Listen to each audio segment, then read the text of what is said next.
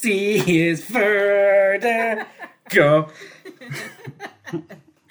That should be our new theme song. Yeah. We're working on licensing right now. Yeah. Hello, welcome to another episode of Vertigo Voices. Hi, everybody. I'm Colby. I'm Sophia. I commissioned a new song from singer songwriter Alice Merton, and uh, apparently she just released it on the radio and didn't cut me in. So We're a little upset about that. Yes. Yeah. thanks a lot, Alice. You don't know the exposure that you missed. Literally dozens of listeners. But no. All right, so it's been a few weeks. We uh, had to take uh, a break due to some a, a murder investigation that I'd rather not go into, um, but nothing was proven, and I'm still here. This is the first I'm hearing about this, dear listeners. So Yeah, no, I so we only ever record every two weeks. I think I've said that before, but uh, I had my second COVID vaccine a couple weeks ago on a Thursday, and the side effects kicked my ass for a good solid two days. Like I didn't feel human until I don't know Saturday afternoon. I got it on a Thursday, so you know, what can you do? You've got to do what you've got to do. It's been a couple weeks now. I'm all vaxxed up. Everything's good, even though I'm staunchly anti-vaccine. I'm anti-vaccine for everyone else. Which puzzles me, but hey, each to their own. It's like uh, I mean, it's, it's like a politician being anti-abortion un, until his mistress gets knocked up. You know, like Gotta be careful. I might spit my coffee back into the mug. But no, people, get your COVID shots. Just, just do it. Don't be an ass. Just do it. So. Between then and now, there's been a lot of news, a lot of shit that I had on my notes to talk about last time that uh, obviously we couldn't, and then just new stuff that popped up. Um, so I'll go through some of my notes. Um, first one, uh, I watched the film, the animated movie Justice Society, World War II. Have you heard about that? I have. How was it? Yeah. Um, not good. Oh dear. so it's a justice. It's a. It, it, the title is Justice Society. It's about conceivably about the Justice Society, and it barely features them. It's all about present day Flash fighting Brainiac with Superman, and then like accidentally going back in time. Spoiler alert: he thinks he goes back in time. It's actually a parallel universe. Okay. And there he meets the JSA, who uh, I think only two or three members are actual, like, what modern audiences would consider Justice Society members. Because they, the main JSA members are shunted to the background. How So that? it features Wonder Woman as, like, the leader of the JSA. I mean, that's not really her role anymore. Like, she hasn't been a part of that team since, like, the 30s. 40s, whatever. She's she's way more associated with the JLA now. Yes. So it's her, modern day Flash, Superman, again, a major character in it, Steve Trevor, okay, then the actual JSA, Hawkman, Black Canary, Flash, um, Jay Garrick Flash, um, Dr. Fate is in it for a few seconds. and then, and so who would be the best bad guy for the JSA to fight? I Aquaman? Because it's Aquaman. no. Yes. they fucking fight. Aqu- Aquaman's the bad guy in it, and he's being mind controlled by some dude named Advisor. Okay. The guy's just called Advisor, and he's like a human with fucking mental power. They don't s- explain who he is or set up anything about him. You have to go onto Wikipedia and find out that that's actually Psycho Pirate. But you wouldn't know it from the fucking movie. because he's not called Psycho Pirate. He doesn't wear the Medusa mask. There's nothing that connects him to to uh, Psycho Pirate. It's just some random guy. I don't know. It was mind-boggling to me that you'd make a JSA movie and not really include anything about the JSA in it. and have them go up against Aquaman of all foes. There's a secret character in it named uh, Shakespeare, and they're like, "Who's this guy?" Like he's like a photographer, and it, it's set up at the very beginning to be like it's, it's clearly Superman. Like it's you just be an idiot to not know. And yeah, it's Superman. It's the Superman from that world who's lost his memory or something. And they call him Shakespeare. Yes, Okay. Uh, it's a. Right. I was shocking. Sure, I was insanely disappointed with this because I fucking love the JSA. There's so many great characters they could have used. Instead, there's like three that get relegated to the background. Hawkman dies. Um, Black Canary is sad and Hourman has a couple lines and punches stuff. And I don't know. It's just again just incredibly annoying that it's called Justice Society and they uh, play second fiddle to Superman, Flash, and Wonder Woman. Society is, is barely a factor. Yeah. And then it like it ends with Flash going back in the regular timeline and being like, "Hey, I just met this team of superheroes. We should start our own team." Ooh, so it's really just a JLA origin movie. How is it hard? Like these aren't aren't difficult characters to adapt or to make screen ready. You know, I don't know. It's, it's annoying. Boo. Boo, we say. And I fucking love. There's so many great characters I could have used. Throw Starman in there, and if you want to do JSA with like a weird twist, just adapt the Liberty File, which was a, a comic by oh fuck, I can't remember who wrote it. Tony Harris did the art for it. It was bloody amazing, and it was like a, a Elseworld story about Batman. Uh, so Batman, Hourman, and Doctor Midnight working as like secret agents for the government in the 1930s, and they were they were codenamed the Owl, the Bat, and uh, the Hourglass. Maybe I can't remember, but they that's comic had a sequel called the Liberty File. Oh, no, no, that was the Liberty File. had a sequel called the Unholy Three, and another sequel called the Whistling Skull. it's just it's a really cool universe that he created with like these kind of twists on JSA characters, and like everyone showed up. Alan Scott, and Wesley Dodds, and uh, what's his name, Mister Terrific. So yeah, it was, it was a fun story, and Superman was the bad guy in the second volume. So Oh. so they could have adapted that. yeah, exactly. Anyway, fuck it. What do I know? JSA, World War II. Go watch it. It's great. Uh, so the other news, uh, uh, Y the Last Man? We've talked about this adaptation in the past. Uh, it's been trucking along. Many false starts, few casting switcheroos. Uh, apparently, it's now been complete. Well, the first season is actually finishing filming in July, so they're still filming, but it's premiering uh, September thirteenth on FX and Hulu. Stay tuned. Yeah, so fingers crossed it'll be ready to go by then. But I mean, the pilot's probably been probably been done for months, so um, I'm sure they'll have plenty of time to finish the season by then. Uh, on one little fun bit of news, I, I had a couple of Twitter, uh, Battles. Yes, but uh, Twitter, what's the word? Just interactions. A couple of Twitter interactions that I was going to talk about today, but the first one was fun. Um, a couple weeks ago, Karen Berger, you know, founder of Vertigo, had talked about a 20th anniversary, maybe 30th, I don't know, some fucking anniversary of uh, Enigma, one of Vertigo's first miniseries. And she uh, was talking about the new hardcover edition, and I commented on it about how you know looks good, but uh, I, I already have all the issues, but it looks good. You know, maybe I'll have to pick it up. And she commented that uh, truly stands the test of time, and I like your handle. Karen Berger is officially a fan of Vertigo voices. What do you think about that? I think damn straight. Yeah, we'll take that.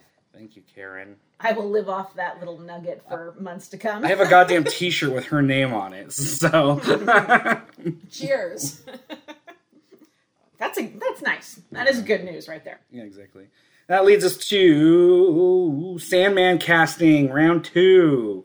Oh yes. Got a new round of Sandman casting to kind of flesh out more of the uh, major roles of the series. Uh, one thing right off the bat, like I only recognize like I don't know half of these people. I don't know most of them at all. The first one that jumps out to me immediately is Patton Oswalt as Matthew. That's a great voice for that character. Perfect. Gaiman actually said that was the first person they ever cast. Oh really? He was cast before they pitched it to Netflix. Oh. Like the day before. That's that he cast Patton Oswalt. So that means he's been cast in this role for like three years. Just Everyone loves Patton Oswalt. Oh, exactly. I just finished watching "I'll Be Gone in the Dark," that documentary oh, series that Oh, I haven't his wife it yet. Yeah. His wife wrote the book about the Golden State Killer, and there's a, there's a documentary that kind of it it follows the book, but it also is like all about her. Like it's an interesting um, interesting look at like the reality of true crime and people that get like sucked into it. It kind of I don't know. There's a bit of like the true crime world that just kind of rubs me the wrong way. That just like being obsessed with other people's misery. Mm-hmm. Mm-hmm. and there's a, even at one point there's an interview with Michelle McNamara where they kind of somebody asks her like kind of why you do this? And she's like oh it's just you know so interesting and like digging into these crimes and the the reality of it and blah blah blah. And then like after she spends a couple minutes like explaining why it like gets her off then mm-hmm. she's like and you know I mean it provides closure to the victims. It's one of like I mean we can couch this in as much uh uh, you know, like goodwill as you want, but at the end of the day, it's really just like rubbernecking at uh, an ambulance, you know. And that's fine, but just like own it. Yeah, exactly. It's just it's one of those things that kind of ghoulish to me, but whatever. It's part of society. God knows everyone is into that. Um, anyway, regardless, Patton Oswalt as Matthew. That's cool. Uh, Stephen Fry is Gilbert. We already talked about that. Jenna Coleman is Joanna Joanna Constantine. That one is uh, interesting to me because it caused like a whole bunch of confusion online and then i realized that it wasn't confusion it was just me being an idiot. So everything i read about was like oh she's taking over like they made john constantine a woman and blah blah blah. I was like no no john that's not that's a different character. Like joanna constantine is actually in the comic she's in dreams past or whatever and they're like well then why would they bring her back as like uh, present day it's like they don't what the fuck are you talking about so then I read uh, Neil Gaiman's press release, and he was like, "Yeah, so we cast Jenna as Joanna Constantine, and thought that was cool." And then we decided, like, she's so good at this character. Why don't we just bring her back in the present day too? Like, oh, so they are. They're so they're taking out John Constantine and basically making her having her fill two two roles. The way he described it, though, it doesn't sound like she's just playing her own descendant. Because they, the way they say it, they like, oh yeah, and then we kind of brought her back for the future. I'm like, so I I don't know. There's got to be something more going on there. It would have just made more sense to have her be her own descendant, but whatever. I you know I, I trust the crew. We'll see how it goes. We'll find out. yeah. Uh, they got David Thewlis as John Dee, which you know, great actor, interesting role. Good sure. choice. Yeah, sure. have, have no complaints there. Uh, and then Joely Richardson as John's mom, Ethel, which is weird to me. I've mentioned this to you because she's two years younger than him. Right. And like I get, I get, and she's a great fucking actor. I've loved her ever since I saw her in Event Horizon when I was in seventh grade. That's right. She is in that, isn't I had like a huge crush on her back then. So anyway, I mean, you know she's great in Nip Tuck and all other things. I'm sure she'll be great in it. It's just it's weird because I'm sure they're just gonna like old age her up to Right. make her. And so part of me is like, well, then why doesn't like she could play both versions of Ethel? But then they specifically cast Niamh Walsh as young Ethel Cripps. And it specifically says Ethel Cripps and then young Ethel Cripps. and that feels really odd because, again, she's younger than the guy who is supposed to be her son. Right. But because she's over the age of 45, Yeah. well, her, her expiration date is fast approaching in Hollywood. It's, it's like, I, I get it, and I, I'm she could play the role no matter what. I totally get that. It's just like the optics are a little odd. Of, again, Ethel Yeah. Cripps, young Ethel Cripps. Don't get me started. Anyway, Joely Richardson, yes, lovely actress. It's great. And hey, I mean, it's, it's job's a job. So at Oh, least I'd she's, she's working. I'd take it. I'd be like, it's bullshit. I'm playing someone. I'm playing someone's mother who's two years younger than me, but I'll take it. But and even that even with that i mean again they're probably going to age her up so it's not like she has to it's not like she's going to be like 45 year or however old she is blonde joely richardson and then against him because in the in the comics ethel's like 90 or whatever Right. so I don't think it's going to be like a Colin Farrell, Angelina Jolie situation in Alexander. I don't think they're going to do it like oh that. yeah But I forgot about i haven't seen that now that i think about it well, for another time. Yeah, exactly. anyway, so that's the extent of the cast that I know. I those Right. those are the only actors that I know, and and uh, Niamh Walsh. I have no idea who that is. So then there's uh, Kyo Ra as Rose Walker. Don't know who that is, but yeah, sure, young young woman, sure. and then uh, Sandra James Young as Unity Kincaid. They're being cagey. I mean, obviously that's part of the plot that they're related. Um, so Gaiman is like, oh, her mysterious benefactor, Unity Kincaid. and it's like, yeah, okay, all right. I won't spoil anything for people online. uh, Razane Jammal as Lyta Hall, another actress I don't know anything about, but uh, sure, yeah, why not? Um, the fact that they cast Lyta makes me think that Hector's going to be in it too. Uh, then Donna Preston as Despair. Again, don't know anything about, but that picture, she's definitely got Despair's face right there. The eyes. It looks like a looks like a little bulldog about ready to bite. Like just that that that determination. Her eyes are perfect. The fact that one eye's a little bigger than the other. Is it? yeah, I mean, look at that. It's definitely cockeyed. Like, look at her oh, eyebrows. A little bit, yeah. yeah. She lo- like she looks like she's about to tear into someone. She does. She does. if looks could kill. yeah. I hope they. Well, they probably will give her a lot of prosthetics because she's too pretty right there. But she's Well, got the it's a fucking headshot. Of course, she's too pretty. Well, yes. But Patton Oswalt's too pretty right there. okay, point taken. Uh, Mason Alexander Park as Desire. Uh, apparently, Park is non-binary, which uh, it's Desire. So yeah. I think they look pretty perfect. Yeah, exactly. Uh, and then Kirby Howell Baptiste as Death. Apparently, she is in something, right? She's in like some high profile show that I've never seen. So, and yeah, it- one of the things that's funny to me. So obviously they cast a black black actress as Death on our cast list. Like when we made our, our own Sandman cast fucking months ago. I think we both settled on black actresses as well. which We is did. weird. I So s- it's almost like that's that's uh, like we tapped into Gaiman's mind there. right. We met up in the dreaming and compared notes. You paid attention. Yeah, yeah. Listen, they're onto something. Even though, even though she was probably cast months ago, because again, they've been filming for a while. Yeah, who, I, who did you say? I don't remember. I remember that, that Zazie Beetz was on the list, Yes, she was. and I can't. Re- I was actually gonna re-listen to it before we did this, but I forgot because I'm dumb. So uh, I don't know, but yeah, everyone, everyone looks fine. Like I don't. Of course, it's the internet, so people are fucking being annoying and freaking out about white or not whitewashing, uh, diversity and Blind casting, is that what it's called? I don't know. Yeah. I got into a few fights on Twitter about it. So here's the thing: like, I don't ever go looking for fights. Fucking hate the internet in in terms of arguments. Um, but when somebody comments on my posts and starts a fight, then yeah, I'm gonna fucking fight back, and then I'm gonna block you. It's on. exactly. I can't even see the angry posts that I got now because again, I blocked those people because I don't need that shit, and I don't want to amplify their voices. Well, with all this stuff to get excited about in life, right? Yeah. I mean, I I don't understand it either. And I, I like, oh, this one guy commented, inclusivity means Netflix's Neil Gaiman Sandman is going to get the HBO Watchmen treatment of pure wokeness. Netflix is aiming for a woke awards, no doubt. They, that's probably why they canceled Jupiter's Legacy, where it didn't have a chance at any woke awards because it's too white.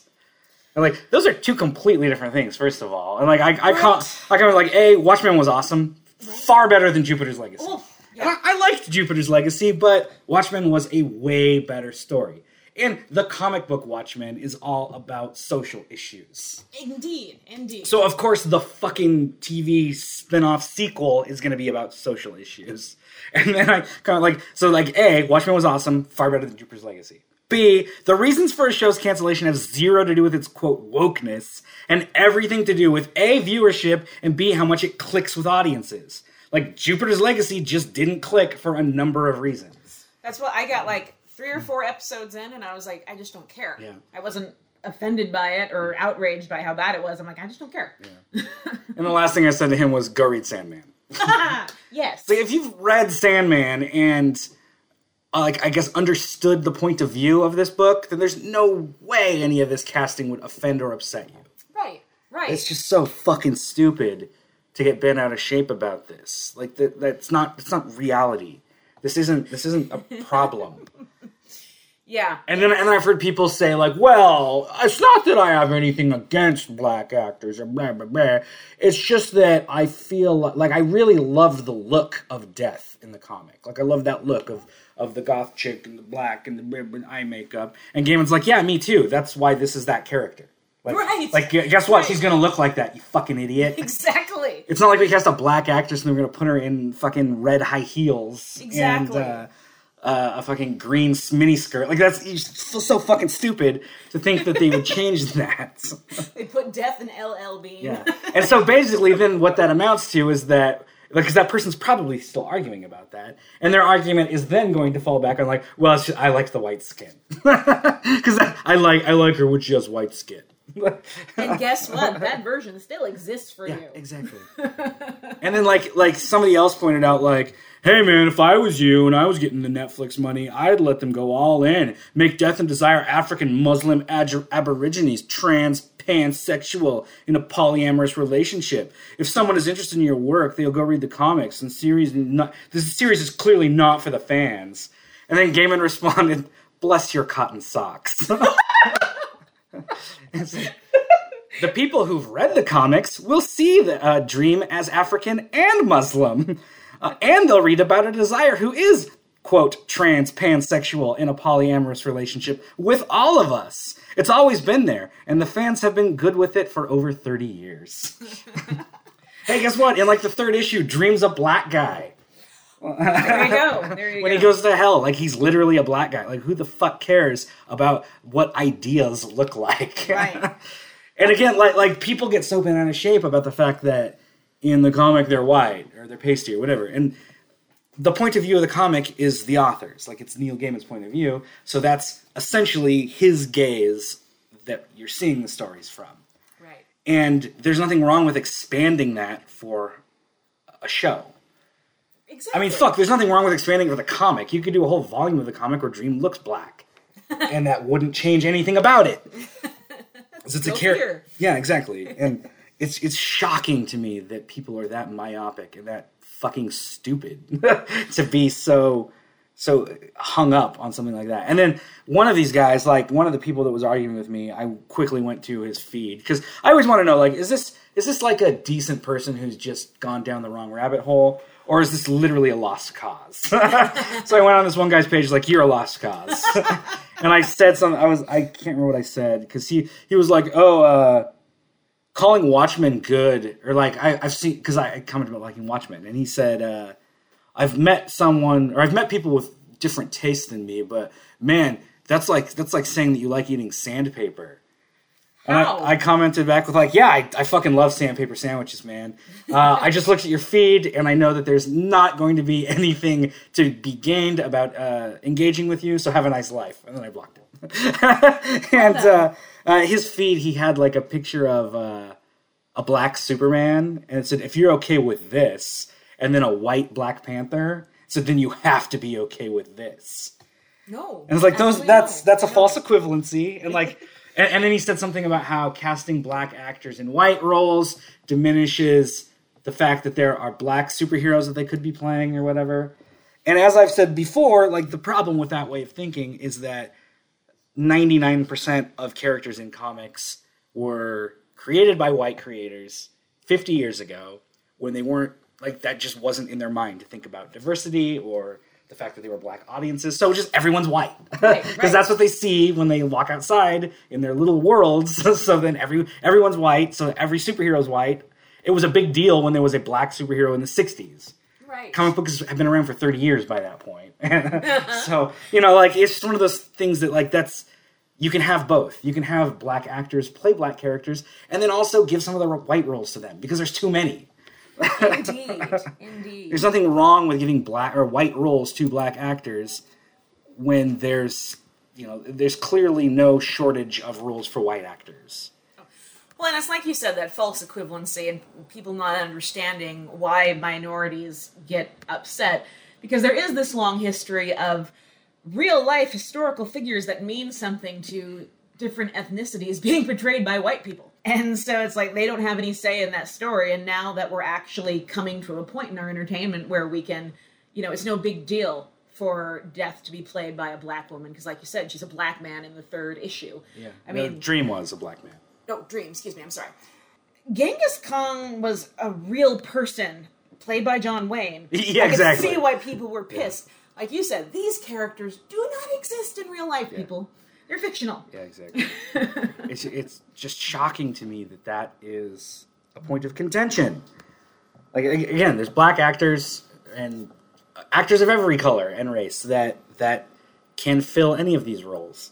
There's no shortage of white roles for white actors. So who the fuck cares if some of those roles go to black people or right right again any race it's maddening that this is a discussion that has to come up in 2021 but here we are and I feel like I feel strongly about making sure everyone knows my stance on this and that I'm on the right side of history. Well, on, on that note, I am going to log back into my Twitter and erase all my bio and just put "bless your cotton socks." Yeah, bless your cotton socks. And Neil Gaiman has shown absolute class through all this because he has been engaging with these people and just cutting them down time after time. And like that's got to be fucking exhausting. Right. To get up and uh, who hates me today? All right, you're a fucking idiot. you're a fucking. it's like it's like Seth Rogen did that a few months ago, years ago. I can't remember when it was. It was during the Trump administration, and people were pissing at or getting pissed at him about something. I can't remember what it was. Something uh, the right wing was upset about him commenting about pride or thanking his gay fans. I don't remember what it was. And every single one of the fucking comments that were, oh, you fucking, you fucking queer lover or whatever, he would just comment, fuck off. Just over and over and over. fuck off, fuck off, fuck off. and rightly so. Yeah, exactly. yeah. Uh, the only other bit of news that I have. Oh, fuck, I forgot. But Colby. Colby has issues. Ah! This is a this is a different one. Yeah, so Colby has issues. No, no, no, I didn't cue it up. So um, again, not not a comic, but um, something Vertigo related ah, that I picked up. Finally have Yay! a Spider Jerusalem Transmetropolitan DC Direct action figure. He's beautiful. I got it on eBay. So yeah, twelve ninety five uh, price tag on there. I did not pay that.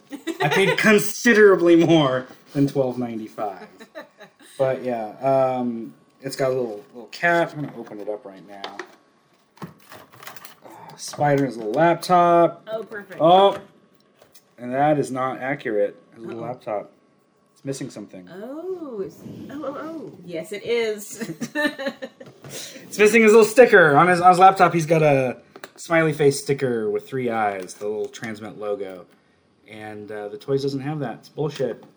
But um, the cat does yeah, have two faces, there's a cat with his little cigarettes, and Spider himself. That's a very impressive tattoo scheme on him. Like they got all of his little tattoos, even on his back. Very detailed. His little nipple tats and uh, barbed wire. Oh, the barbed wire is actually sculpted. You can feel it. Oh, really? The others are just painted. That's interesting, yeah.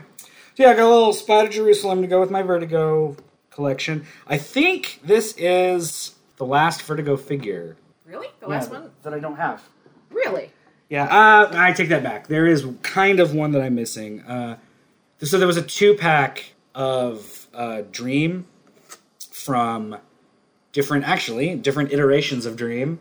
There was a, um, God damn it, Arabian Nights. Remember that story in Sandman? Barely. So anyway, it's uh, fucking the Muslim version of Dream. Right. and then uh, and then there was another one called Dream Hunters, which was Asian Dream.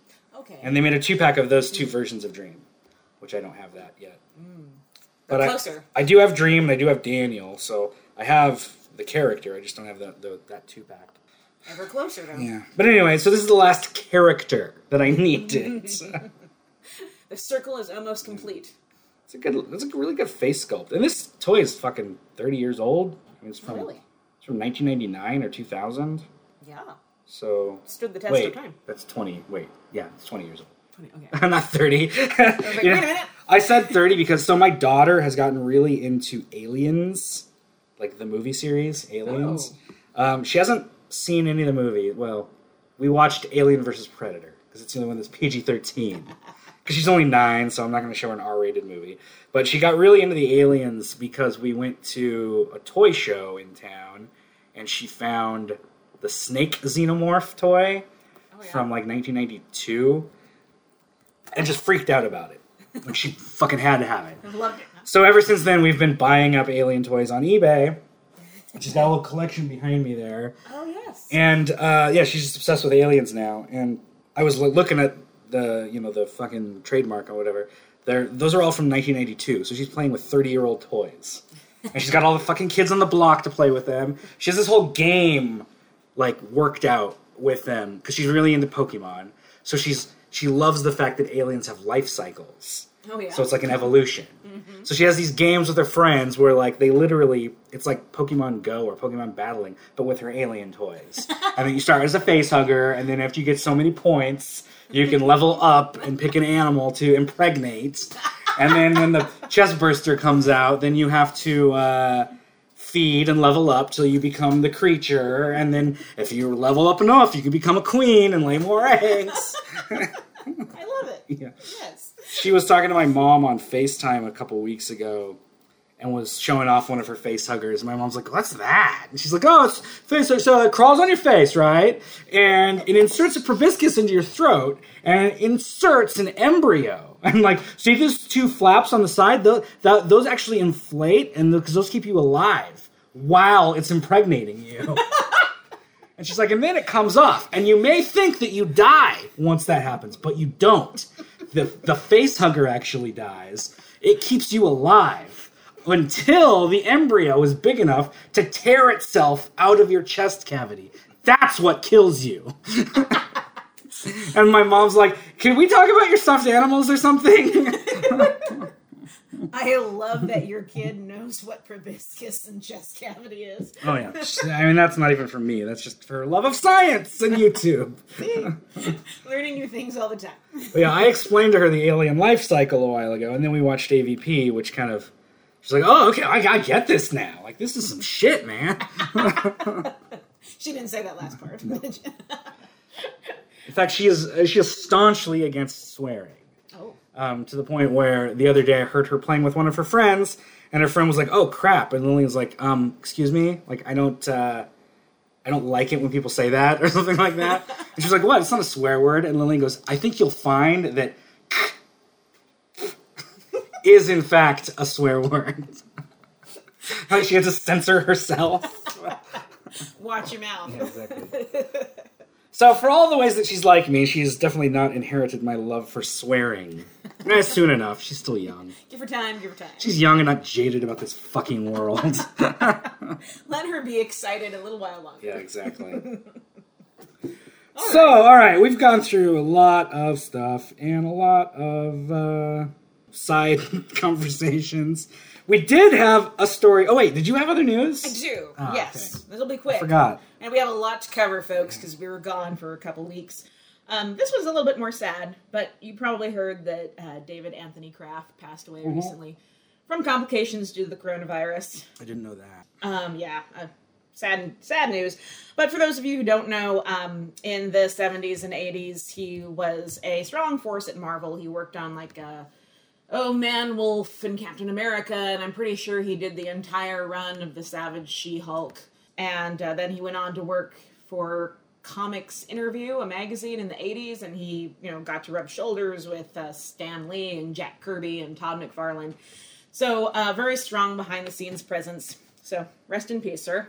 And last but certainly not least, and some comics fan is probably going to be like, nah, Sophia, but this made me really excited. Um, Todd McFarlane is launching King Spawn in August with a slew of really talented artists, and I'm 95% confident that this is the first continuous run of Spawn since like the early 90s. Spawn's always been continuous. It's never stopped. I know it's never stopped, but like um, a continuous story run, I think. Oh, I have. I could give a fuck about Spawn, to be honest. Shut. Shut your I mouth. fucking hate Spawn. Shut your mouth right now. And I really don't like Todd McFarlane either. well, you don't have to. Even though he's from here. He went to school at Eastern. Did he really? Yeah. He's friends with like John Waite, who owns Merlin's. And, Really? Yeah. yeah. Huh. It's fucking weird. Um, anyway, uh, so when you were talking about the, the I, I got my comic creators who died confused because uh, Karen Berger posted a couple days ago that uh, Pat McGreal died, and he uh, worked on quite a few Vertigo books like uh, Chiaroscuro, uh, Veils, and I Paparazzi. He passed away as well. So Losing some good ones. people, people dying. Yeah. Yeah, I've never been big on Todd McFarlane. Going back to that. Well, I'm not uh, huge on him either, but I really like the character Spawn. I don't at all. Really? Yeah, I. uh It's just that '90s shit that I don't like. I don't like that that era of '90s comics of just that like Dark for Darkness Sake and fucking Malebolgia and Violator and that that aesthetic is just like a big sigh to me. Like I look at it, it's like. Hurts the eyes. Too many ripped veins for you. Uh, too many pouches. so many. too much like like there's there's asym there's asymmetry and then there's the way Todd McFarlane does asymmetry, which just annoys me. He'll give somebody one giant boot. and then there's the whole legal side of him just fucking people over. Like Neil Gaiman, like has been in a protracted legal battle with Todd McFarlane for a long time. I did not know this. And then, uh, I mean, it. I say a long time. It's been concluded for like 20 years. There was a long legal battle between the two of them over some characters that Neil Gaiman created for Spawn that he then didn't get credit for. and shame. uh, for years, and finally he, uh, Gaiman finally won, and now those characters aren't allowed to be used without him being paid. And it's like major characters, like Medieval Spawn, Angela, Neil Gaiman created. yeah, That's now now he took that character and sold it to Marvel, so Angela's not even a part of fucking Spawn anymore. Uh, and then and then Gaiman did the same thing with, uh, or not Gaiman, uh, McFarlane did the same thing with uh, Miracle Man Oh. because he bought he thought he bought the rights to Miracle Man and he didn't, so he started using him in Spawn comics even though he didn't have the rights to him. I don't know why you would think you would have. Because he bought he bought a bunch of characters from a publisher. Yes. and he thought that Miracle Man was included in that, but it wasn't. And it's like if you're gonna do like dot your I's and cross your fucking T's, and so it's just that sloppiness that I don't like. He he's the kind of creator who I feel like he thinks he's above the law and above other creators, and so instead of helping them like lift them up, he's pissing down on them, you know. and that's just like I just don't like people like that. Well, no, that's not cool. But you can love the creation and, and disagree mightily with the creator. Yeah, and uh, luckily I do neither. Or I uh, I don't like the creation, and I just like the creator, so it works out for me perfectly. Well, for other Spawn fans out there, get excited. Colby will not be, be interested in this particular Yeah, run. to be honest, I, up until probably a couple years ago, I had no idea Spawn was still going. And then I read like an article about like, oh, it's fucking Spawn. Yeah, it's still still a goddamn thing. Still chugging away. Yep. And another thing about him. McFarlane Toys recently got the license to do DC action oh, figures, mm-hmm. like a couple years ago. Every fucking wave of toys they've put out has just been different versions of Batman. With like an occasional, like, here's Flash as Batman, I don't know. Mm. It's just like adaptations of the Dark Knight Metal comic series where everyone's Batman. Mm-hmm. Yeah. So, and just Batman wave after Batman wave. You want Batman in gray? You, here he is. Batman in blue. There you go. Batman in black. Like it takes it. It took like the DC Universe toy line. I don't know a decade to get half as many Batmen as as Todd McFarlane has pumped out in two years. Yeah. Good point. And I would concede that he probably is a better businessman in that sense than he is. Except for being sued all those times. Except for being sued. but you know, you gotta crack some eggs to break an omelet or something like that. But no, Spawn's fantastic. well, agree to disagree. Spawn's Spawn is something. I'll give you that. Thank you for that, at least. anyway, now that we've uh, thoroughly ran down that rabbit hole, Yeah, so we actually have a book to talk about today. We're talking about Kyle Baker's I Die at Midnight, which I talked about on our adaptation episode that I wanted to see this adapted. you did. Would you see what I talk what what I mean about how easy this would be to adapt? Yes. Oh, Like this is basically a script already. It's just it's a concise short comedy dramedy, I guess, of errors. It's perfect for the screen. Yeah. I have a feeling we're going to agree mightily on this one. Yeah, it's just I mean it's it's a story about a guy who c- takes a, an overdose of pills to commit suicide because his girlfriend leaves him, and then she shows up, uh, and he is trying to stay alive now. it's just pratfalls and goofiness and serious asides. Just unbelievable wackiness, like with life or death situations. And it's all centered around New Year's Eve. in 1999. Yeah. Yeah. The Millennium. Not a Y2K joke in sight. Right. right. I'm. That, that takes some serious restraint. it does. It does. I was gonna say I admire that. And did I tell you before about who I thought should play this guy, right? I you probably did, but tell me again. It's Nicolas Cage. Oh, that's totally Nicolas Cage. Yeah, The lead in this Yeah. just looks like Nicolas Cage. he really. I mean, realistically, Nicolas Cage about 20 years ago, but still, I mean, he could probably still do it. he could. Oh, he totally could. Um, read the back for our listeners because I love the summarization. Oh, okay, so New Year's Eve, 1999. The good news is Muriel has decided to take Larry back. The bad news is Larry's just swallowed a bottle of pills, and he can't tell her about it or she'll leave him again. With a stomach full of poison, Larry must race across Manhattan to meet up with the only person who can save his life and keep the secret. But first, he's got to get through a crowd of millions in Times Square and Muriel's murderous ex boyfriend.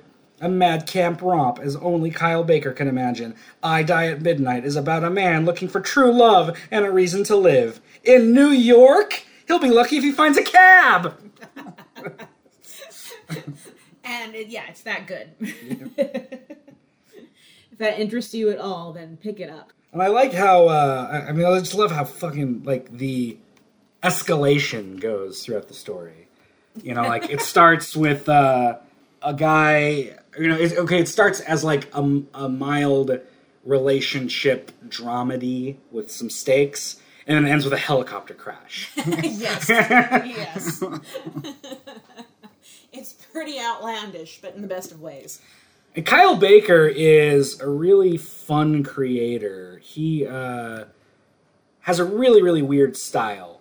That's just it's very animated, and because he wrote this and he did the art, and his his art style. Uh, I mean, it changes kind of from from book to book that he works on. Like he did uh, the art for the comic book Truth, Red, White, and Black.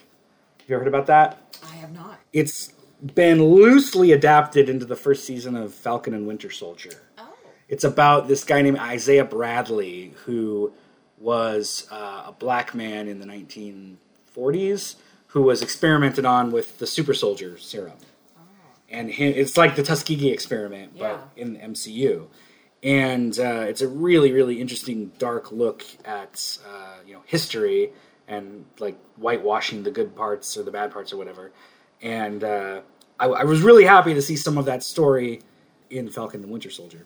But uh, yeah, so he did that. He's also done just a lot of madcap comedy.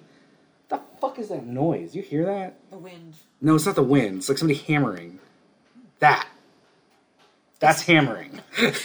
It's the ghost in your apartment. no, that's outside. God damn it. Anyway, uh, he's done a lot of work for Vertigo and a lot of stuff that became Vertigo, like stuff he did initially. That hold on. We'll be right back. Somebody in the fucking alley just hammering away at something. Fucking idiots. God almighty. Uh, so he's done a lot of stuff that became Vertigo, like uh, Why I Hate Saturn, which I believe I recently purchased. No, that was King David. Um, yeah, but called King David uh, for Vertigo. Uh, da-da-da-da. You Are Here, which a book I have not read yet. Uh, an issue of House of Mystery, Mystery in Space.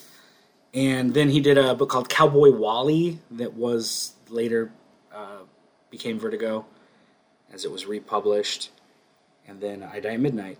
So like he's done all this comic work, and he's he's like he worked for Marvel in the '80s, and uh, he's done a lot of stuff for Marvel, a lot of stuff for DC. He did a, most people know him for his Plastic Man book. So he did a Plastic Man series in the mid 2000s. It was really fun and wacky and like just perfect for Plastic Man. He also did a Hawkman story for Wednesday Comics. Oh. Did you ever read Wednesday Comics? Oh, I don't know if I have, honestly. In 2009, DC put out this weekly comic series called Wednesday Comics, and it came as like a newspaper. Oh, It's like a big newspaper. You open it up, and every page was one page of a different story. Oh, neat. So there was a Hawkman story, there was a Metamorpho story, there was a Kamandi story, uh, and each one of these was a different creative team. Like Neil Gaiman had one. I think he did Kamandi. Eh, maybe not. I can't remember. um, and it was just really cool. And so he did one of those. But through all of his work, I will always remember him because I got to see him in person at uh, San Diego Comic Con in 2008. Fuck, now I can't remember if it was 2005 or 2008. There was this panel there called Quick Draw. and apparently this is something that they do regularly. And they have different comic book artists come onto stage, and each of them has their own little drawing station, and then over them is a camera, and it projects what they're drawing up on the screens. And so it was Kyle Baker. This this was fucking amazing. I can't believe I was in a room with these people. This was Kyle Baker, Sergio Aragones, who's a fucking legend in comics. He's been working on Mad Magazine forever, uh, and he created the character Groo and a bunch of other things. But uh, anyway, so it was Kyle Baker, Sergio Aragones, and Jeff Smith, the creator of Bone Oh. Which is an amazing comic book, and now, uh, my f- daughter's favorite comic book too. She's been collecting the cards, and uh, I think there's another one, but fuck, I can't remember who. Anyway, regardless, those three on stage just blew me away, and the host would just give them drawing prompts, and they'd have to draw. Are you fucking kidding me? I can still hear that. Oh my god, I'm gonna murder a neighbor today. So anyway, one of my favorite ones was like, "What's the craziest thing you saw at Comic Con this year?" And like one of them drew a caveman robot. Because it was this dude, like his cosplay was uh, robot uh, caveman. All right. But my favorite bit about that was Sergio Aragones. He uh, had the host had him draw a picture of Alfred E. Neuman, and so Sergio drew it, and he drew it like super small on the page. And, and he's like, I know what you're gonna make me do. Like I know because apparently it's something that comes up often where he'll have him draw Alfred E. Neuman and then he just keeps adding to this picture. So he's like, okay, now draw like a bunch of samurai attacking him. All right, now he's at, on the edge of a cliff, and oh, now there's a plane flying overhead. So he just keeps having to logically add shit to this picture to make it make sense. And uh, I remember that one. I'm pretty sure Kyle Baker did the robot. Uh, oh, what the robot caveman?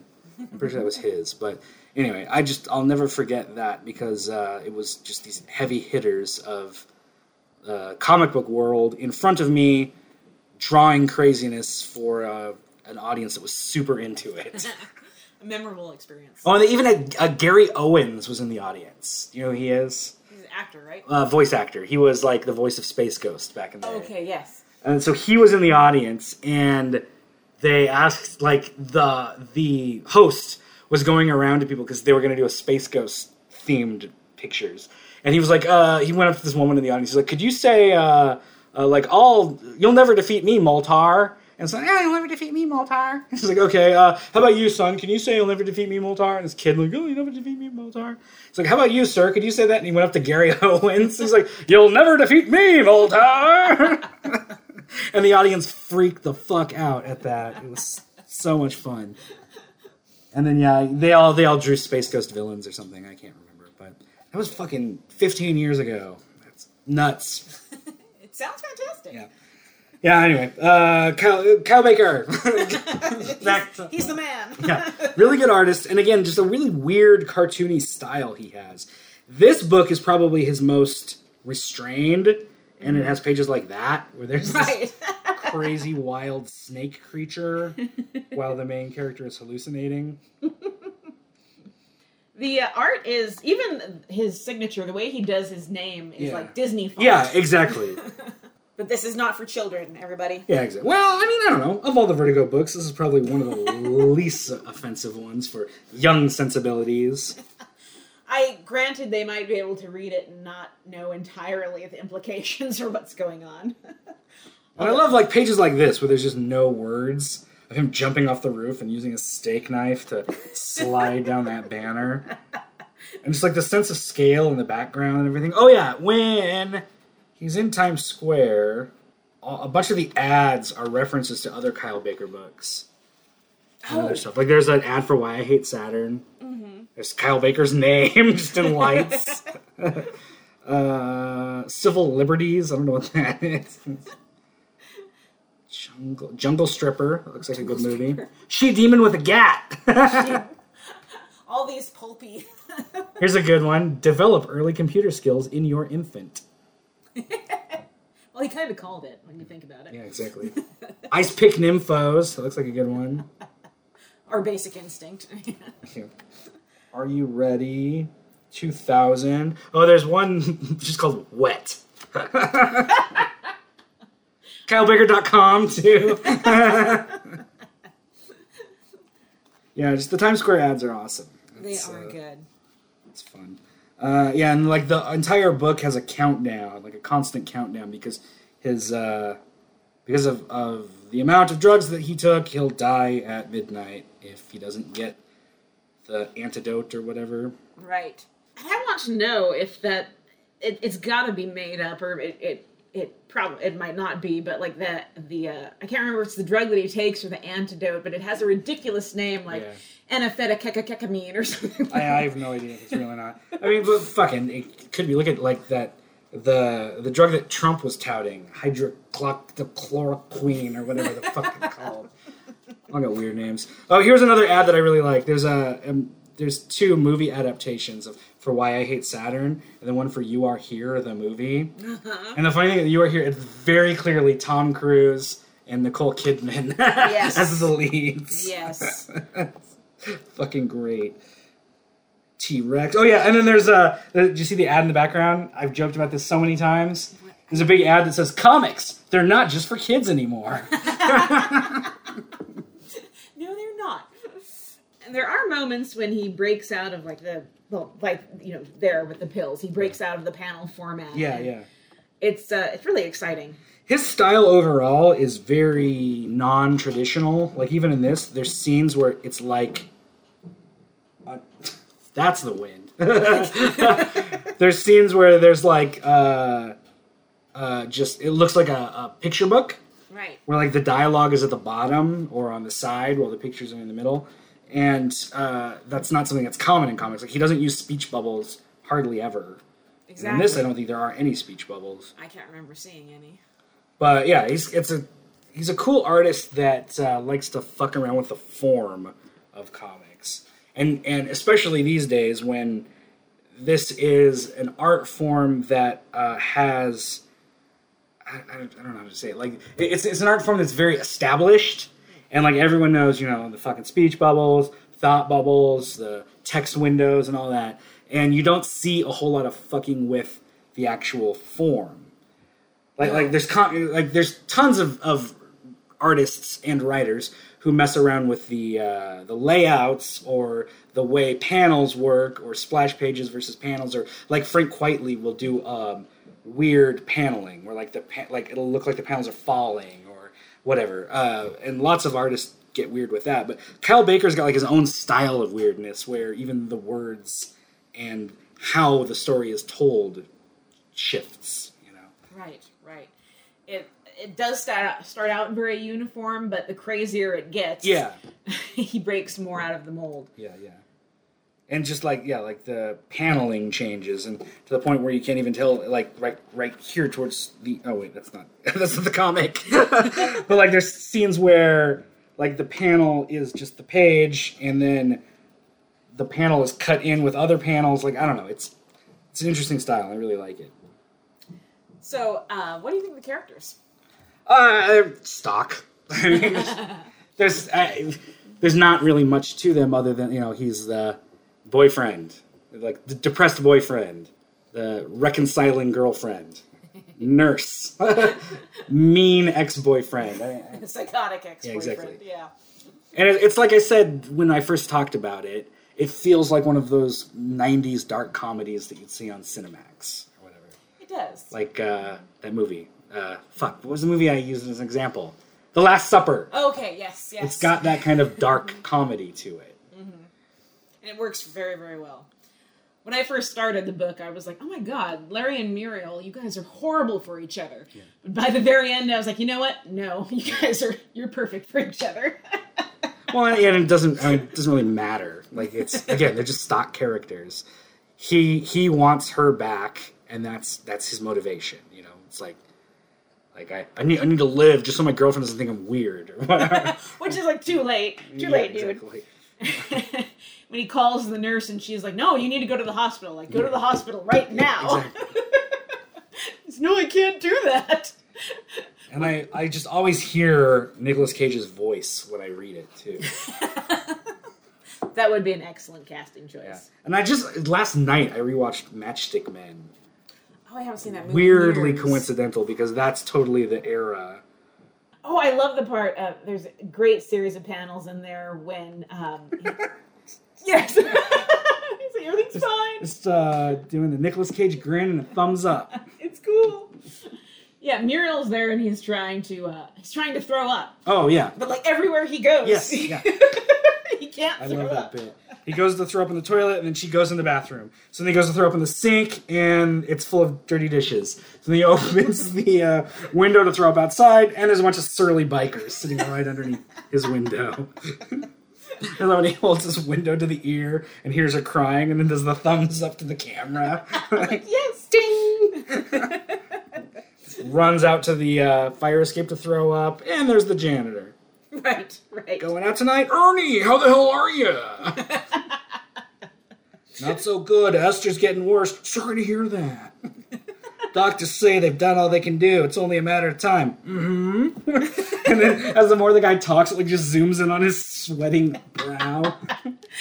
She's suffering so much. Last night when I visited, she was begging me. She said, Please, Ernie, kill me. I can't take the pain anymore. Please, Ernie. She was screaming. I still feel her nails digging into my arm. She was screaming and screaming at me, Kill me. Uh, if you love me, kill me. Please, oh God. I was frozen. I couldn't do anything. She was hysterical. A vase of flowers got knocked over and broke. A nurse came in with the big guy. They gave Esther morphine, tied her to the bed. They had to wrestle her. She's just a frail little skeleton with no hair, and they had to wrestle her. While they were wrestling, I was standing next to the nurse supply cart. Enough morphine to end Esther's pain forever, just inches from my fingers, and I couldn't do it. Shit! I just remembered I left my sister's baby alone in the kitchen sink. Shit! And that's what's so great. Like the poor Ernie is like pouring his heart out to him about something that's horrible and tragic, and he's just like, I gotta fucking throw up these pills. I just love that wall of text and just the close up of his sweating eyes. Shut the fuck up. I, I need to Shit! I need to get out of here. Oh, such a fun book. I mean, that, that page there is enough to give it a vertigo from me. Oh, a big vertigo. Yeah. Yeah, absolutely. Fun book. Fun, weird, dark book. Um, Like so much of Vertigo, it's unlike anything else. Indeed, indeed. But what's the other? We we haven't read this book, but there's another book that Kyle Baker did, and isn't it like it's a it's a Superman story, and it's the only Superman story that got, or one of the only Superman stories that got pulled. I can't remember what it's called. It's about Superman's babysitter. Um, Uh, ooh, uh, was that him? I think so. Because I think like he won two Eisner Awards in the same year, and it was for that. And it might have been for I Die at Midnight, but I can't remember. I think I know what you're talking about, but I didn't remember that that was him. Uh, Gonna have to look it up. super. I'm just gonna Superman's babysitter. Letitia Lerner, Superman's babysitter. Yeah, is that Yeah, him? Kyle Baker Yeah. with Liz Glass. Story originally appeared in DC Comics Parallel Universe anthology Elseworlds 80 page giant. I think I used to have that. Baker drew colored lettered 10 page story. In the story, a super toddler climbs into a microwave oven. When Paul Levitz, the president of DC Comics, objected to this portrayal of the infant, most copies were recalled and pulped. DC destroyed all copies of the issue intended for North America, though copies were distributed in Europe. So I guess I did not have this book. 2000 award. Yeah, it actually uh, won the Eisner in 2000. Also that year, Baker won an Eisner Award for I Die at Midnight. Okay. no, I, I the only way I, I read this book was a long time ago. Is someone actually uploaded it to the internet. Oh yeah, But yeah, again, that that's fun. Yeah, because I, I had heard that. I I remember. I know exactly what the cover of that Elseworlds 80 page giant was because there's like a Superman on it that looks like Elvis or something. I'll show you 80 or maybe 80 page giant. I'm looking it up on eBay right now to see what it goes for. you find everything. Yeah, well, it's kind of like Elvis. He just has Oh, sideburns. yes, Holy shit, five hundred dollars. I definitely don't have a copy of that. Ooh. Oh, my comic shop has it for four eighty five. They're a comic seller I've bought from before. But these are all graded. You probably can't even find it graded. Ah, there it is, ungraded. God damn. Wow. Oh, I have that. Starman 80 page giant. Three dollars fifty cents. so there. Raking in that dough. Whoa, Starman number one, four hundred or zero rather, number zero. Oh no, that's the whole series. Oh, okay. I have all of those though. No biggie.